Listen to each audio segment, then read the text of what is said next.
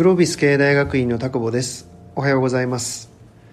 えー学び方を学ぶみたいな話をしばらくしていますけども、えー前回のですねいい本に巡り合う方法みたいなことを、えーに続いてですね、えまた本を読む、え本の読み方みたいなことについてお話をしたいというふうに思います、えいい本に巡り合うために本屋に通いましょうという話とですねいい本を推薦してくれる人もしくは新聞の書評欄なんか活用するといいですよ。また昔からある本に関してはスリ数何版と書いてある数字がもう2桁になってるようなものは絶対おすすめですみたいな、まあ、そんなお話をさせていただきました。じゃあ次にですねいざそういうものの中から、えーとある本に出会ったとしましょう。まあ買うということですよね。もしくは図書館で借りるということだと思います。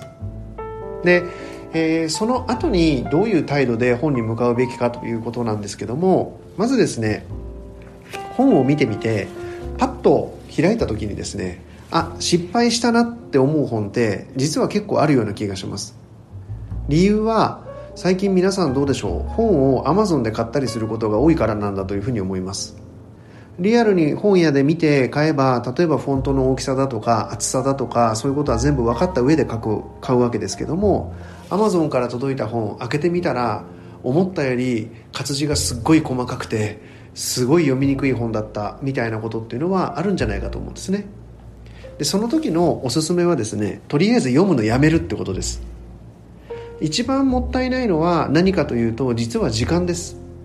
1500円2000円で本を買ってしまってそれを読まないと無駄だなって思うかもしれませんが読みたいと思わない本を買ってしまったがゆえに無理やり読んでいるたとしてもですね多分それ頭に入りません残りません。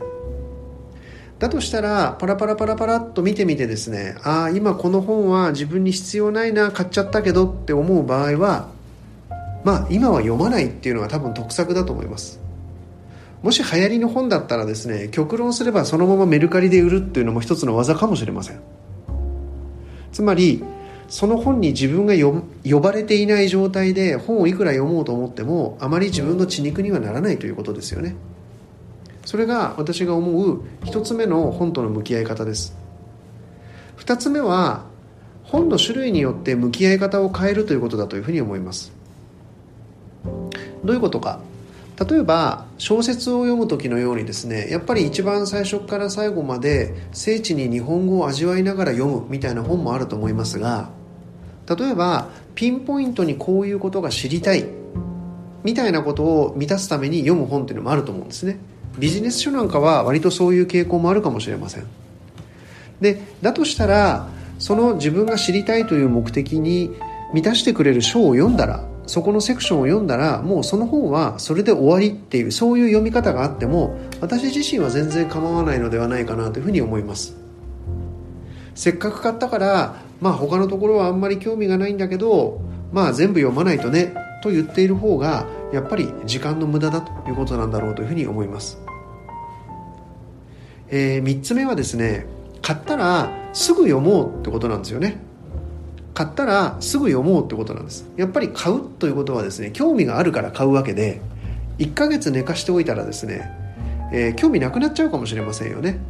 なので買ったらすぐ見てみる。でも一番最初に申し上げたようにその本が今自分を読んでないなって思うのであるならばもうそこでやめてしまう。そんなことの繰り返しでも全然構わないのではないかなというふうに思います。よく積んどくみたいな言い方をしますけども、えー私個人の経験からすると積んどくとですね1年後でも2年後でもあっと思った時に読んでくれたりする本もあります、えーそんなことを期待しながらですねメリハリをつけて、えー本を読んでいくってことが非常に重要なのではないかなというふうに思います。それからもう一つ私が大事だなと思うのはまあ分野とか興味の度合いにもよりますがとても強い興味を持っているテーマがあるならば違う立場の人が書いた複数の本を読むっていうのがご自身の頭の中での理解を進めるのにはとても良い本だと思います、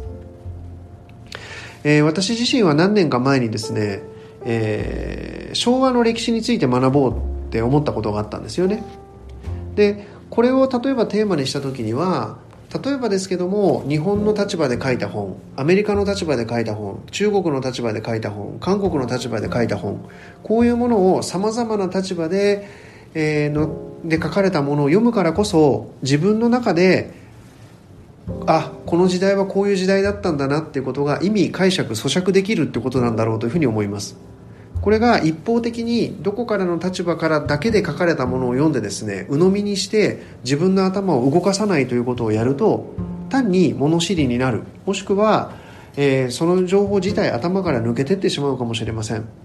複数の立場の人が書いたものを、えー、自分が本当に強い興味を持っている。もしくはこれから先自分にとってとても大事なことテーマになるということに関して言えば、えー、複数読んでみるみたいなこともぜひえー、トライしてみていただけたらいいのではないかなというふうに思います、